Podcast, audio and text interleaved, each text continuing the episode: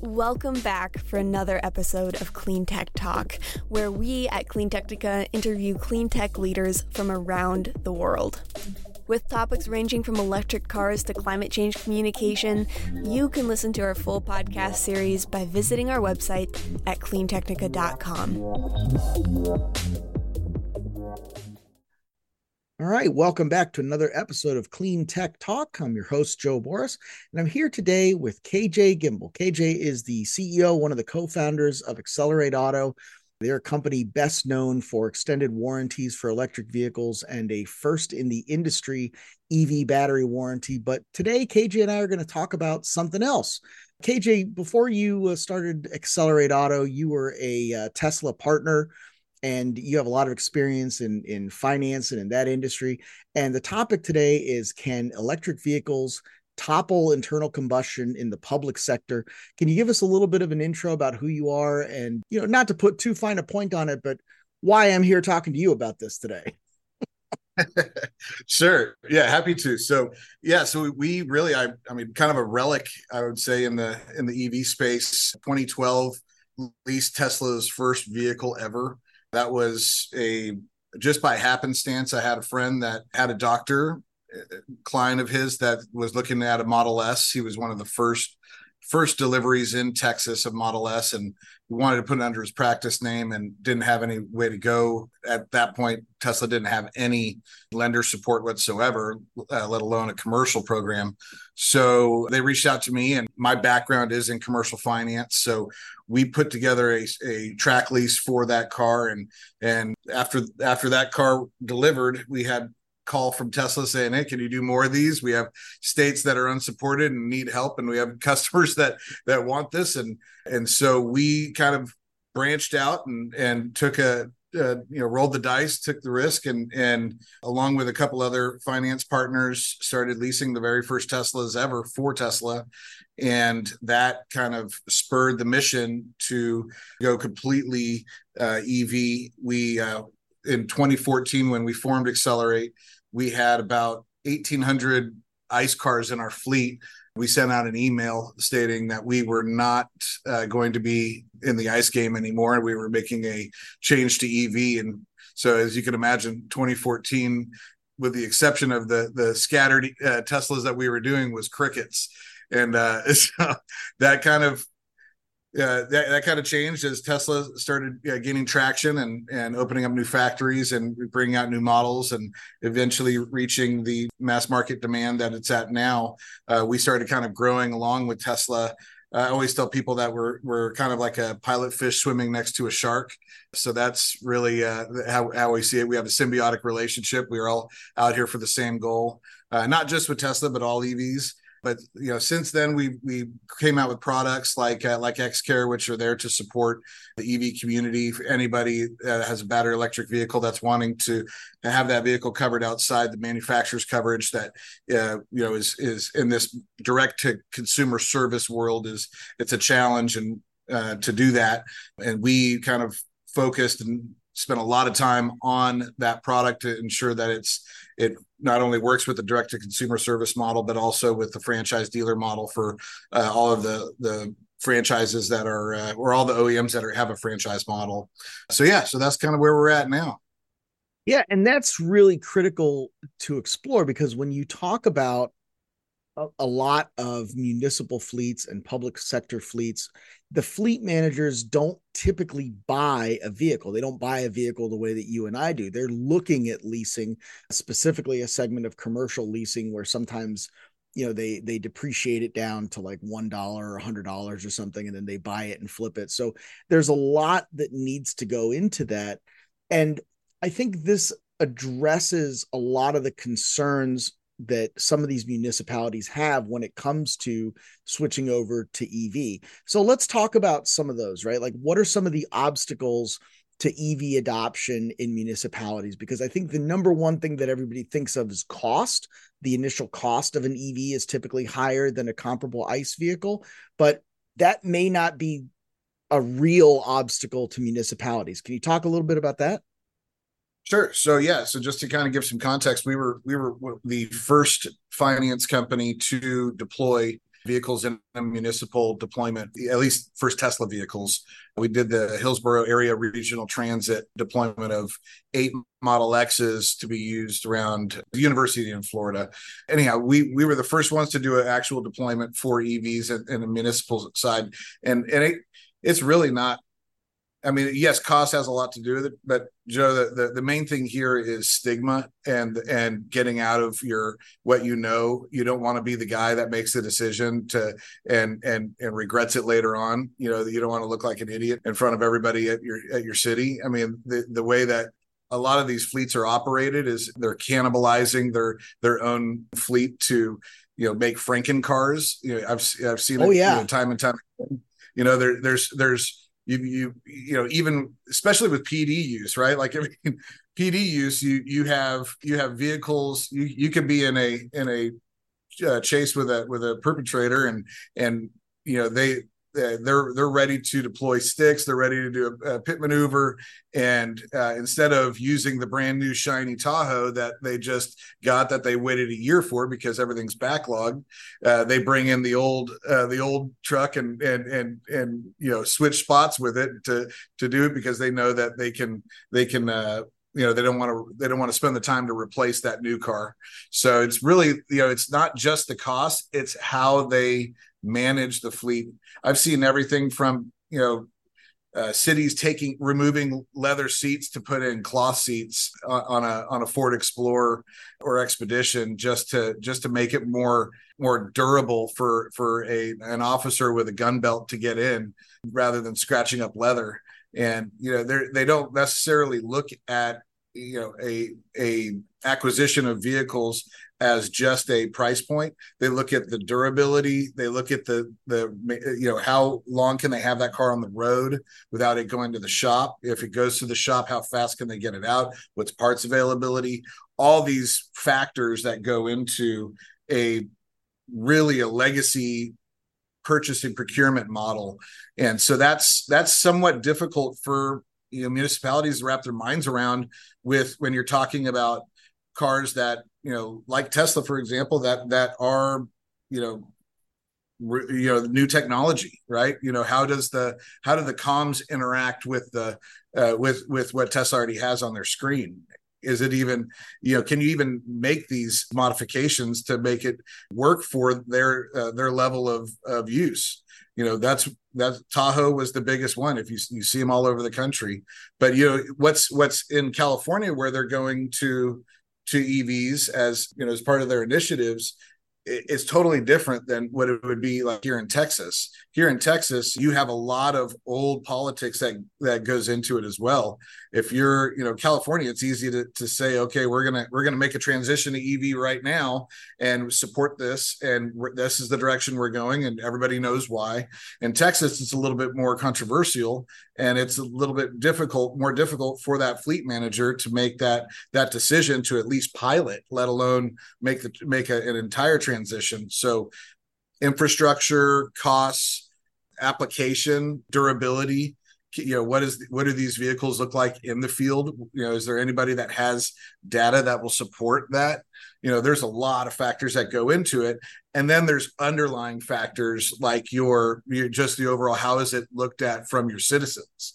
You know if you if you're in rural texas where the majority of your your your citizens are are you know true blue oil oil you know oil and gas people you know running an EV is probably not going to be looked at as a as a as a plus just because there's so much stigma there. So there's I mean there's stigma and there's cultural relevance too. You know, if your grandfather worked in the oil fields and your father worked in the oil fields and that put a roof over your head and put you through school, you may now know better. You may now know that there's a fossil fuel issue there. You may now know better about emissions and things like that.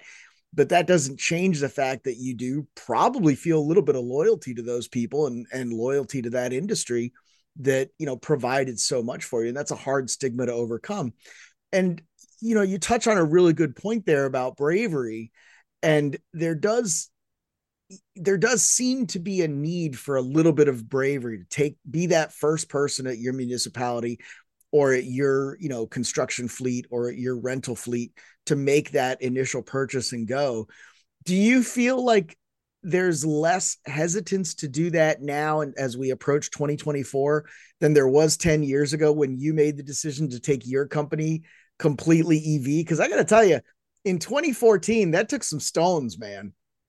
It, it, it, took, it took some stones and it also it also took some really tough tough months. I mean there was there was a lot of ramen i can tell you that. I mean we, we, we, were, we were, but yeah they there is there's definitely a, a, a much different uh, approach now because there is some early data out there. And on on top of that you know there's just in in the uh, on the ice side it's really difficult to to just order vehicles. I mean, the, you you put together a Tahoe right now, and and it's it's going to take a good eight, maybe eight months to over a year to get right. So, and then on top of that, the cost for those has gone up dramatically. So, you know, used to be when municipalities would have their their you know hardline uh, number, of say 60 grand that they need to have all in for a Tahoe, you know, that number right now, because of inflation and, you know, you know parts restrictions and, and, you know, all the, the supply constraint issues, plus the dealers are having, having battles. I mean, all of these things are, are, are driving those costs up. And, you know, that, you know, the municipalities have to go back to committee and, and, you know, make, make their arguments to increase those numbers and really, when you start talking about, you know, getting that number up to say 70 or 80,000 from 60, you know, that that's when it starts opening up the conversation quite a bit. Well, what, you know, so we're going to have 60, 70 grand in vehicle costs plus upfitting plus uh, plus everything that we we need from a service side. And then we're going to have gas on top of that and maintenance on top of that.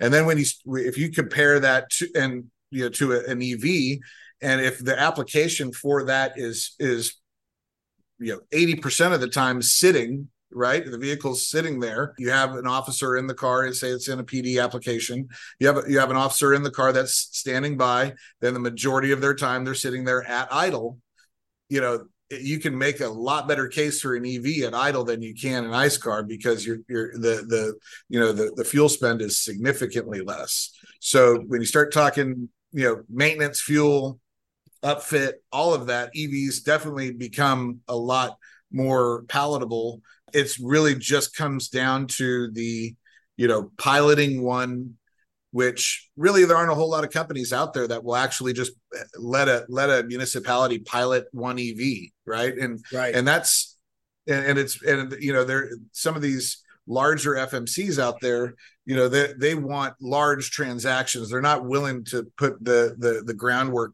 and to get these larger, uh, you know, get some of these municipalities to just understand what it what it is to be in an EV.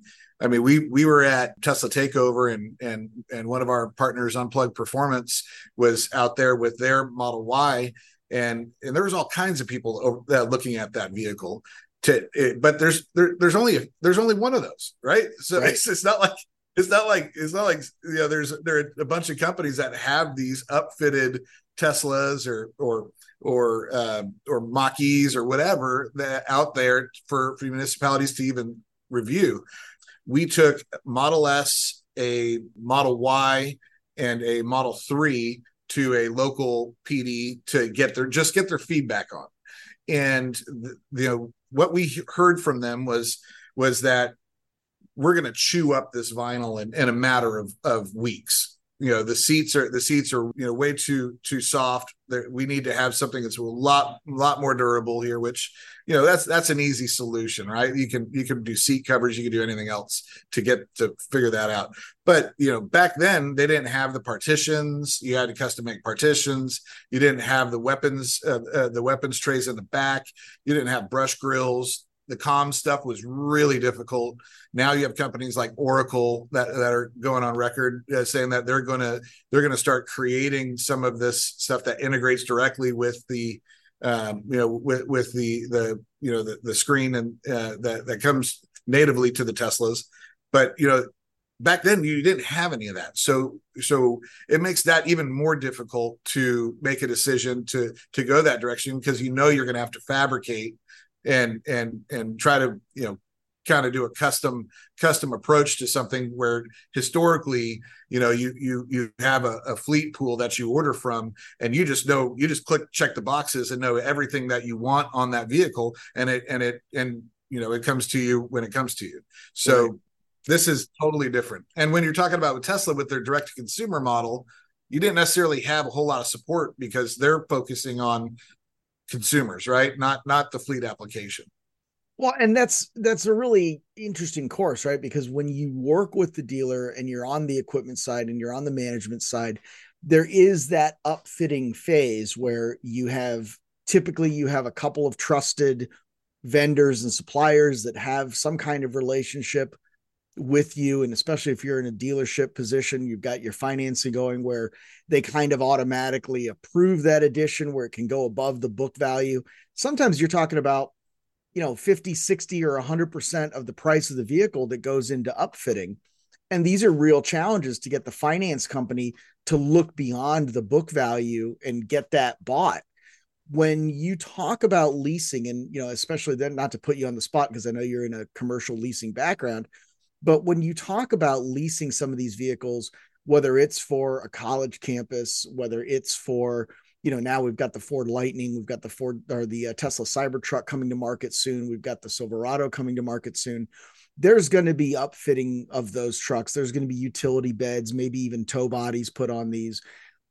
How are those companies set up to support EVs? You know, especially when you look at even some of the basic stuff, like a lot of this stuff is 12 volt wiring, and these EVs are 400 volt or 800 volt systems.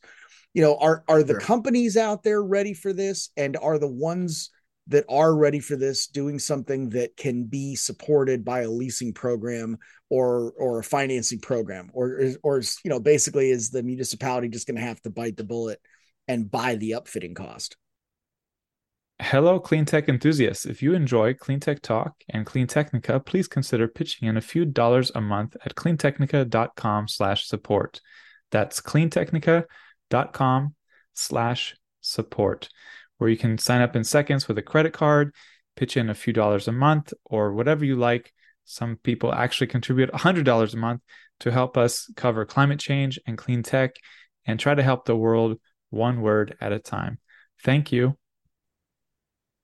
so so yeah so great great questions i mean the, really to date the the majority of the upfitters out there are you know, do you, okay. This I'm going to go back in time to like when Lordstown was was was a thing. So Lordstown, you know, Lordstown's deal, which you know, it it made a ton of sense is that they were building these on a chassis that you would be able to to use beds utility beds from silverado right it was on right. based on a silverado platform so super smart idea didn't happen obviously but it would it made sense, right? You could go out there and get you could get a service body, you could get a stake body, as you know, you could do things that that or stake bed. You could get things that that were already kind of prefab, ready to go, bolt on, and and put it and put it to work, right? With other vehicles out there that are not built like that, it's a challenge, right? I mean, yes, there are companies like Setina that that have yeah, Setina. prefab yeah prefab you know stuff like you know bumpers and and partitions and things like that and they're working on on building and uh, that stuff more and more but really it's it there's nothing available in in volume right now when it comes right. to when it comes to outfitting. And that and that is you know definitely something that needs to be overcome. What what happens in this scenario is is you have companies like unplugged that that create a model. They they can replicate that model uh, with their partners and and and then the, a lot of their stuff they do in house and once they once they that happens the onboarding process for the municipalities is one step of, of that process. They need to source out uh, and and make sure that unplugged is quote unquote sole source. So that you, you, you shop others they shop others to make sure that they have three bids and, and competing bids and then they make the decision. From that point yeah you're talking you know 50 60 grand sometimes higher than the cost of the car and upfit depending on where they go. That model is scalable and as others work towards that it, it will eventually come through. Right now it's it, you know the the problem is definitely bigger than than the solution currently. But as far as the financing goes we're we're i mean us and, and and our competitors are set up to to finance the the the the vehicle the build the infrastructure everything. So so we're way ahead of the game. We're waiting on everybody else to catch up we we can do 150% advance. We can do we can do structures that include the charging infrastructure. So you can you can do a say like a a five year purchase on the asset with the upfit plus the infrastructure on a separate term. So there's all kinds of ways that we can yeah we can finance this. That that's not the that's not the problem. The problem is is getting these fleet managers to understand that how much long-term value there is in going EV versus ICE. You know, to be able to have companies like like recently Rivian just announced that that their exclusivity is is up with Amazon. Huge deal, right? That's right. That means Rivian can sell vans to mom and pop uh, commercial applications even though these things are you know right around 200 miles of range, it's still from a long-term strategy makes a ton of sense. And I think that's really where the transition needs to start is that people need to stop looking at at least on, on the commercial side need to stop looking at vehicles as a you know three three to five year cannibalize what you can get out and to and put it in in the fleet and and ride that thing to the dump. They need to start looking at EVs as a seven, eight, nine year strategy, uh, which is different than what they're used to. Right. And we've seen now from Revel and from some of these other like Canadian taxi companies, we've seen now quarter million mile, 300,000 mile Teslas out there in the field. You know, we've had, we're now talking about it's 2023 the Toyota Prius, which I think a lot of people would say is the first modern electrified vehicle, came out in 1998. And there's still a couple hundred, according to the registration records, there's still a couple hundred of those 1998 Priuses Prii, driving around. So we do know that these things last. I don't think we need to be that scary about it. I wanted to ask you two things as you were talking. You know, you mentioned the infrastructure funding, and that's one that as soon as you said it, my I don't know if you saw the light bulb go on over my head, but yeah, that is a significant obstacle to municipal fleets because they're used to being able to just gas up on a company credit card or on a municipal credit card and then bring that vehicle into the depot at night and be done with it till the end of the day or till the next day. And the idea that they would want to have access to on-site charging so they could plug in overnight, make it sure it's ready for that next shift is not something I had totally thought of. So I'm glad you brought that up. And I want to speak to that and some of the obstacles around that in just a second. But I also want to talk about there's a, a guy I follow on LinkedIn. He's very well respected. A lot of the dealer groups follow him. He goes under the name of Car Dealership Guy. And he writes all these stories about, you know, different sales trends and forecasting models and things like that. And the story of the last Mm, I want to say five to six weeks, and it's very underreported, is that a lot of companies like Capital One, like Wells Fargo, well known companies are backing out of the secondary and, and, even not only just secondary, but even the the near prime auto market, you know, that's 600, that's six, let's call it 650 to 720 credit rating range where they're backing out of that and saying, yeah, we're not going to, we're not going to support this in terms of funding does leasing commercial leasing work on you know in a, in a different way than consumer lending? Because if the consumer lending pools are drying up i have to imagine that affects commercial in some way.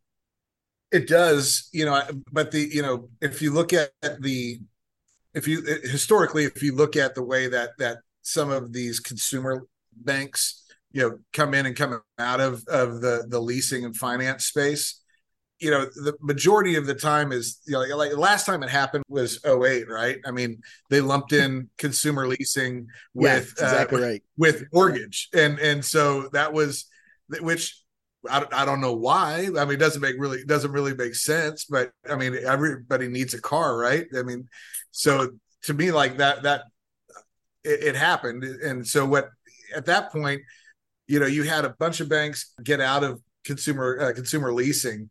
And and then we were kind of left you know trying to pick up the pieces and figure out hey how do we do this? And a lot a lot a lot of us partnered with credit unions and and and put programs together to help drive membership and things like that. We always get creative and find a solution. It just takes a minute to do it. But really when it when you start talking about what's happening now which you know these banks are are worried about what's going to happen in the next 12 months and putting out 72 84 month financing agreements is not necessarily the the the the you know the thing that they want to do so That's so right. you know they're they're trying to figure out they're trying to figure out for right now and i you know when you start talking about you know whether it's municipality or or or private sector you know does it make it a lot more challenging for the the the mom and pop shop that that has been in business for 50 plus years and and really is doing this to to reduce their overall expense? Yeah it does. Uh, when you talk about you know municipalities and people that are that are government funded and state and state funded and and you know and then larger fortune 500 companies they're always going to have access to capital. And it's and it's you know that's not going to change. The cost of capital may change but they're they're they're prepared for that too at least at least the ones that that you would expect to be. You know but i would say like yeah when it comes to like the the it does it make it more challenging for small business owners it, it does. It but it doesn't necessarily mean that it's it's impossible either. You're seeing the ones that are getting approved or, or you know have five years time in business have more you know have you know fixed charge coverage uh, four to ones. So they have they have at least four times uh, the capital uh, compared to their ask in uh, available.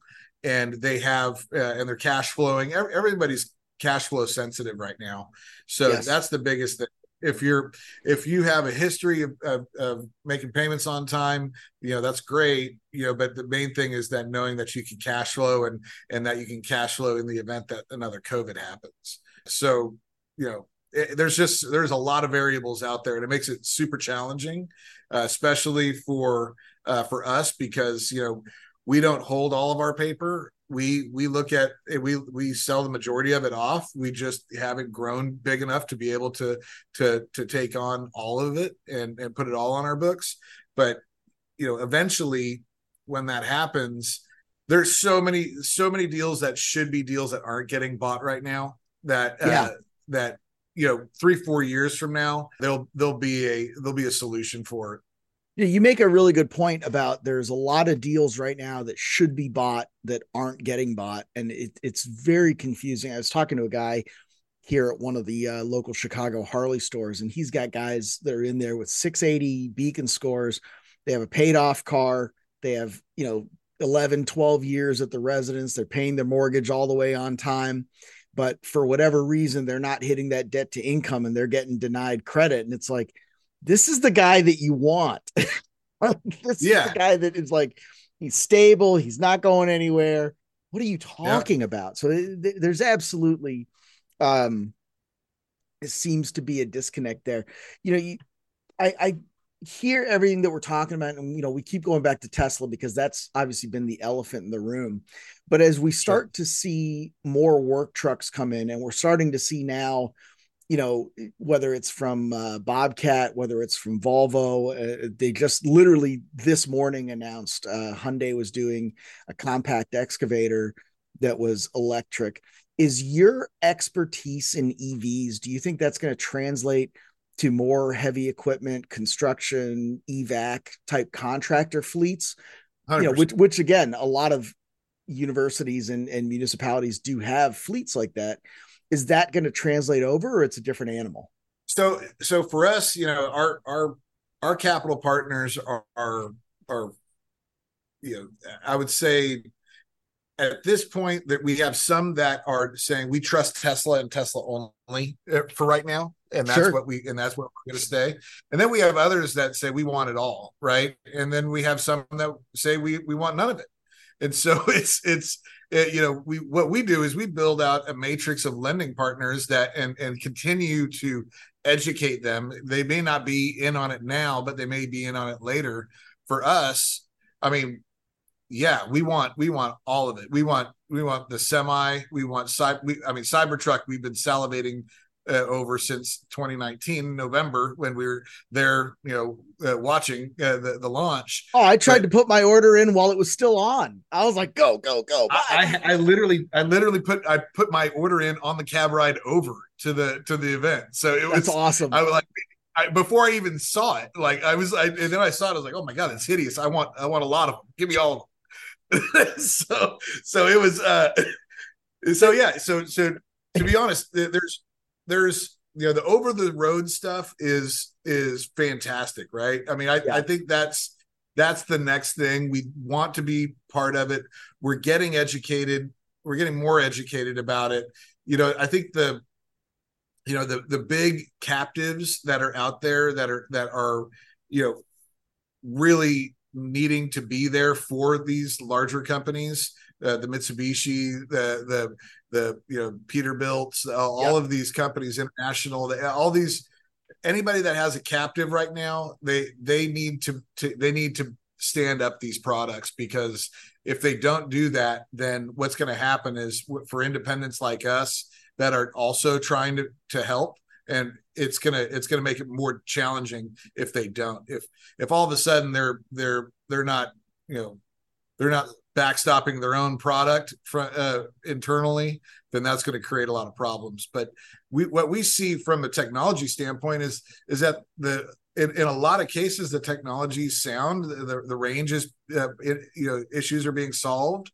There's a lot of there's a lot of of, of uh, positive things that are coming out of the, the you know not just the over the road stuff, but some of the other uh, the other stuff. I we're not we probably won't play in like the you know the small ticket stuff like the 15 20,000 you know forklift type stuff that's not really our our our we, we kind of start in the in the 50 range but yeah we would love to have all of that if if the other if the other partners uh were were up to it.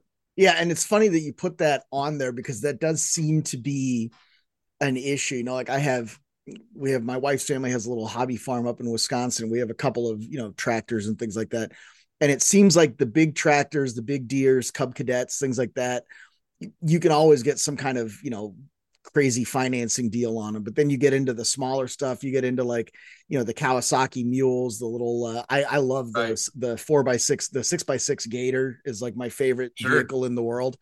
And you sure. know those are a little bit smaller. You gotta kind of have to write a check for those. Pretty much, yeah. I mean, who wants to repo that, right? I mean, that's not. Oh yeah, not by the, the time you have to go get it, it's already destroyed. yeah, yeah. Nobody wants to repo that. Yeah, we and that's the thing is like, and, and that's the only way that we've able have been able to been uh, be somewhat successful is that we've kept a a, a near zero loss uh, loss ratio default ratio and we so we're we're very selective on our you know on our applicants but at the same time you know it's we're proving a lot uh, to these larger lenders uh, by having these these you know vehicles on our books that are you know i mean some of these cars I mean, one of our one of our first commercial customers was a company out of vegas that did um, that did a, a, a, you know drove from L.A. to Palm Springs, L.A. to Vegas, L.A. to San Diego. Tesloop was their name, and they they you know oh, yeah, they, they did a lot. They were yeah they did half a million miles on their cars. So they and they created white papers and things that that these other lenders could could look at you know to to understand the collateral. But I think it's I think it's less of a collateral issue now than it is a credit issue. Back in the day, it started that we're, that all the calls were just credit calls, meaning that they really didn't look at the collateral at all. They just looked to see the applicant and if the applicant was uh, was was worthy of a, of approval of that amount.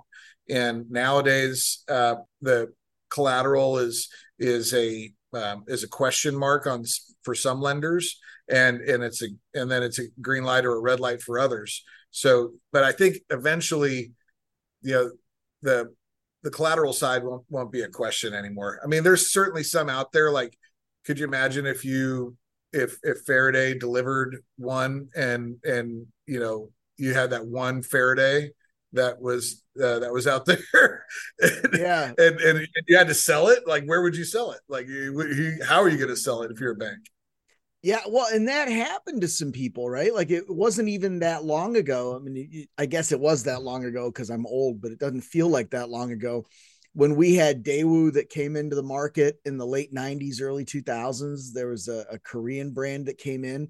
And uh, yeah. you know, there there was a couple of brands that have have come and gone since then. And uh, yeah, that's a real issue because you start spending, you start lending on some of these things, then they go away. Just think of Suzuki. Suzuki was a huge brand. Daihatsu, yeah. they were everywhere in the 80s. And now Scion. Yeah, Sci- yeah. yeah. Great examples, all of them. So this is all this is all really great stuff, man. And and and thank you for doing this. I know this is outside of our usual conversation zone, but when I got to know you a little bit better uh, after talking to you about the EV battery warranty and stuff, I knew that you could uh, you could help us talk about this stuff. So we're coming to the end of our time commitment here. Obviously, for people who are listening to this, you want to find out more about what KJ is doing over at Xcelerate you want to uh, you know direct some of the people at your whether it's your school district talking about electric school buses or whether it's your you know local police and fire rescue people looking for additional fleet vehicles and trying to understand how to overcome the obstacles needed to uh, convert that to EVs. Definitely reach out to KJ, find him on LinkedIn, social media. You got a TikTok too, right? You do a lot of the bikini dancing. I do, I do, I, I do that on Thursdays. That's my it's my alternate uh, alternate job. well, that's, what I was going to say there. I was I was not yeah, expecting no. you to roll with that, man. I had nothing back. I did I, I did roll with it. I did it just I did it just for you. And, then, all of a sudden the search the search on our, our TikTok users just went up. Yes. Or down. We don't know. it well, can't be less than what it is now. I don't I, I was gonna say, do you want it to go up? Not not with that kind, not with those kind of followers. Not for that. All right, man. Well, listen, you know, you you've been you've been kind enough to come on the show and talk to us a little bit. What do you guys have coming up in the future? How can we uh, help support what you're doing? Man, we are we are beyond stoked for Cybertruck. Uh, I mean, we we we know that it's been a long time coming, but we have we, have done uh, so much stuff on the back end in preparation of Cybertruck for small fleet, for uh, for small business owners, upfitting, financing those vehicles with upfits. I mean, we're in Texas. Uh, we have, if you've ever seen uh, the you know the new well Fury Road, uh, Mad Max Fury yeah, Road, yeah. Yeah, yeah. that that's like that's Texas. That's Texas on uh, Dallas and Highway 75 is what you see with roofers and their trucks. So once the Cybertruck hits the hits the market in Texas, you're going to see roofers throwing you know 50 60 grand out of cybertruck to to to make it uh make it their their write-off so we're we we we love that's that gonna happen though do you really when you look at the cybertruck and this is off topic this is totally off topic do yeah. you really foresee a large upfitter market for the Cybertruck? Yes, absolutely. Wow. Okay. Absolutely. here's here's here's why. Here's why. Obviously, it's polarizing, right? So, from a branding perspective, you can you can wrap that thing uh, easily. So, uh, obviously, right. Tesla's doing wraps, right? Right. But as a commercial as a commercial wrap for advertising, what could be more polarizing than a Cybertruck?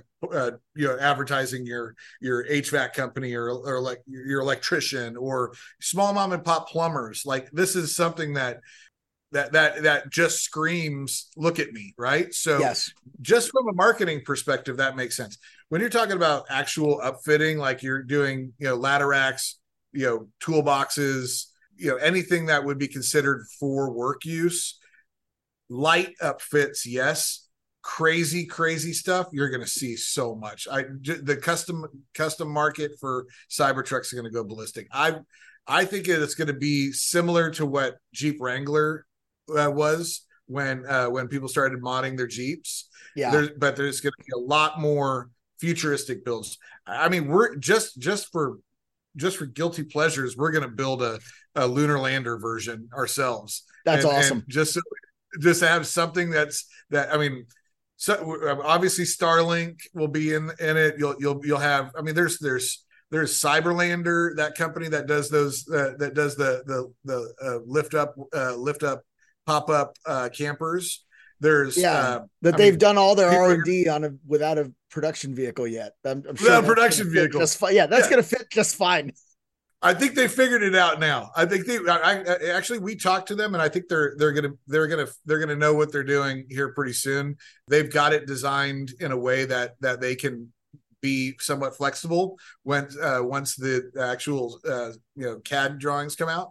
Uh, they should be able to dial in pretty quick. So I think they'll be good. There's other, other companies that are out there, um, you know, like like Lightship RV. So you're going to see people Yeah. that are going to want to want to tow their Lightship with with the uh, Cybertruck. I think I think it's gonna it's it's gonna go ballistic, especially here in Texas. I think Texas will jump it off uh, more than anybody because we just our roofers are insane. I mean, I don't know if you you've ever driven in Texas a lot, but I mean, they're the standard for lifted trucks here is is a six inch lift with 37s. So Right. If you're if you've it- got 35s on a two inch lift, that's not even that they, they don't even look at you. they don't even look at you right so so something with so there's there that that standard with a cybertruck if you can do it if it's not incredibly difficult and, and tesla you know designs it in a way that you can lift it and do and do things that are you know that are a little bit more personal it's going to go nuts and, I, and i think tesla knows that that's why they that you know according to to sources they have their own internal aftermarket team that's that's building things for it but I think you're going to find people that are that are going uh, going nuts with them. Yeah, for sure. I I will tell you this. I think the demand for the Cybertruck is so and I and I'm going to use this word and I don't mean this in a negative connotation. I just mean this like to say different. The demand for the Cybertruck is so unlike anything else. It, it it's not vehicle demand. It, it's something else. It's some kind of pop icon, cultural iconic thing that people want. Right now, I can drive you to a shop in Tucson, and uh, I I don't want to name them, or I probably I'll even edit out that they're Tucson. I, I can drive you to a shop where two guys that I know are eagerly awaiting the delivery of their Cybertrucks so they can pull the steel body off and lower it onto a rock crawler that they've already built. That's a diesel powered rock yeah. crawler waiting for their Cybertruck bodies. They do not care about the rest of it. They just want that stainless steel body. And that is unusual. I don't know what they're going to do with That the rest of it. Uh, they're probably going to build uh, some kind of street rod, hot rod deal. These guys uh, I've known from the the hot rod days, and uh, they've built some wild, wild stuff over the years. If, if I name drop them, I'm sure they'd be livid because they're going to take these things to SEMA. Yeah. You know who you are. that buddy. reminds me of that, that reminds me of uh, of local motors when they did that rally fighter. exactly Yeah, right. similar. Yeah, Exactly It's right. like The- that. Like Man, that. local motors really had they were 10 years ahead of their time if they had come out today and they were building on an ev platform and they said here's these batteries here's these evs and made it that much easier which which we can do with electrification a way that we couldn't do with internal combustion i, I think they would i think they would really take off in, in a way that they did not uh, 10 years ago Yeah. I agree, man. I, there's so many companies, and I, I, you know what? I think this is probably the the the biggest thing that I would I would emphasize for when it comes to whether or not it will it will work or not, whether this transition will work from a commercial perspective. As you know, advocates, as people, as you know, just people that are trying to help the mission. It's it, talking talk, talking as much crap as we do about other EV OEMs, it's we we we kind of are used to it by now. Yeah. But we're not help we're not we're not helping anything, right? Like I mean it's it's certainly like we want somebody we want another Tesla to come out dearly and, and compete. But we are we we make it really challenging for uh for others just from the banter uh, side of it. Like it's even with Rivian, right? Like Rivian, you know, for the for the longest time was was just looked at as as you know, you know, are we ever going to see any vehicles from them? And now, I mean, I don't. We have. I, I, I can't. I can't drive to work without seeing Rivian uh, Amazon delivery van. It's they're Yeah. everywhere. Yeah, And we have so the um the R1S, the SUV one is like taking over the street parking here in Oak Park. It's crazy. I just got I just got one. I took delivery of it a couple of weeks ago. I love it. And Really? it's not and, and I and I and I was dead set against it. And and and I ordered it for my wife and it took 2 years to get, but I I got it and I and I freaking love it. And and I don't I love the fact that it feels like a a, a you know, like a car that shouldn't be an EV, right? It Right. feels like uh, it has a, like a Rover. It doesn't have that crazy falcon wing door thing that that you know my kids either love or hate depending on the day. It- It's it's just a it's just a, a solid vehicle, but it's there's a lot of growth that needs to happen for them too.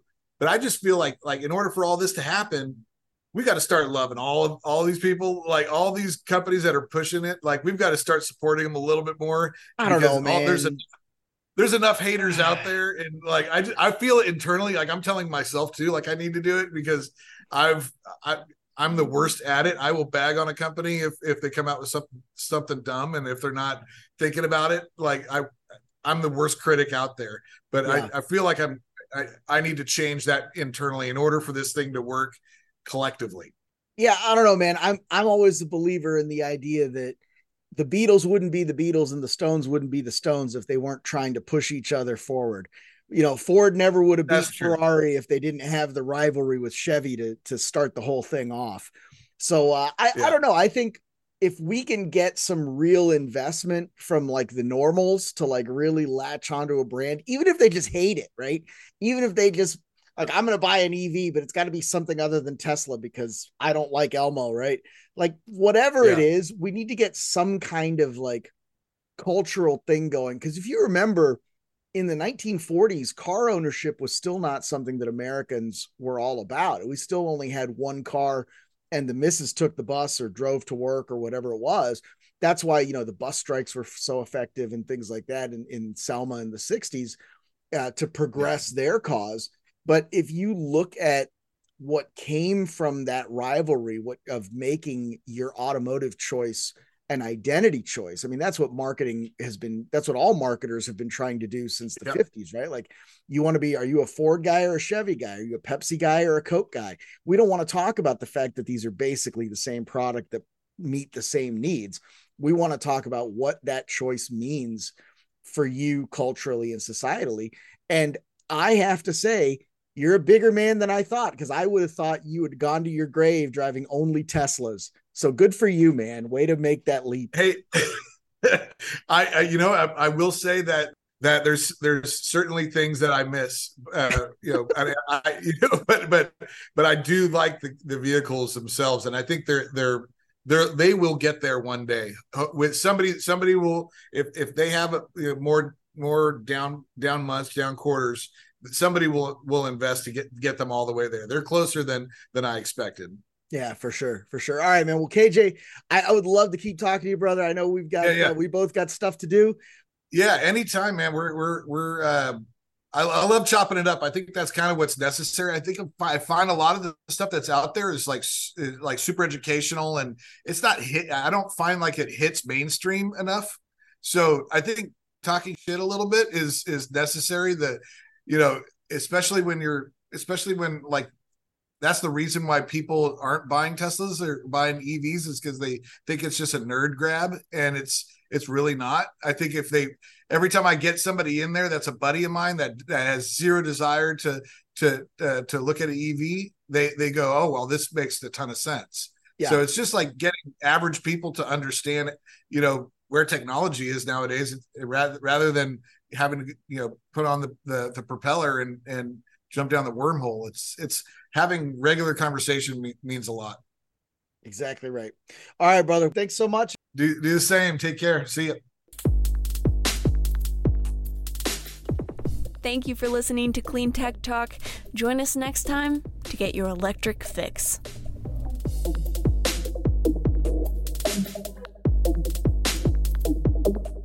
If you would like to sponsor our podcast, send us an email at accounts at cleantechnica.com.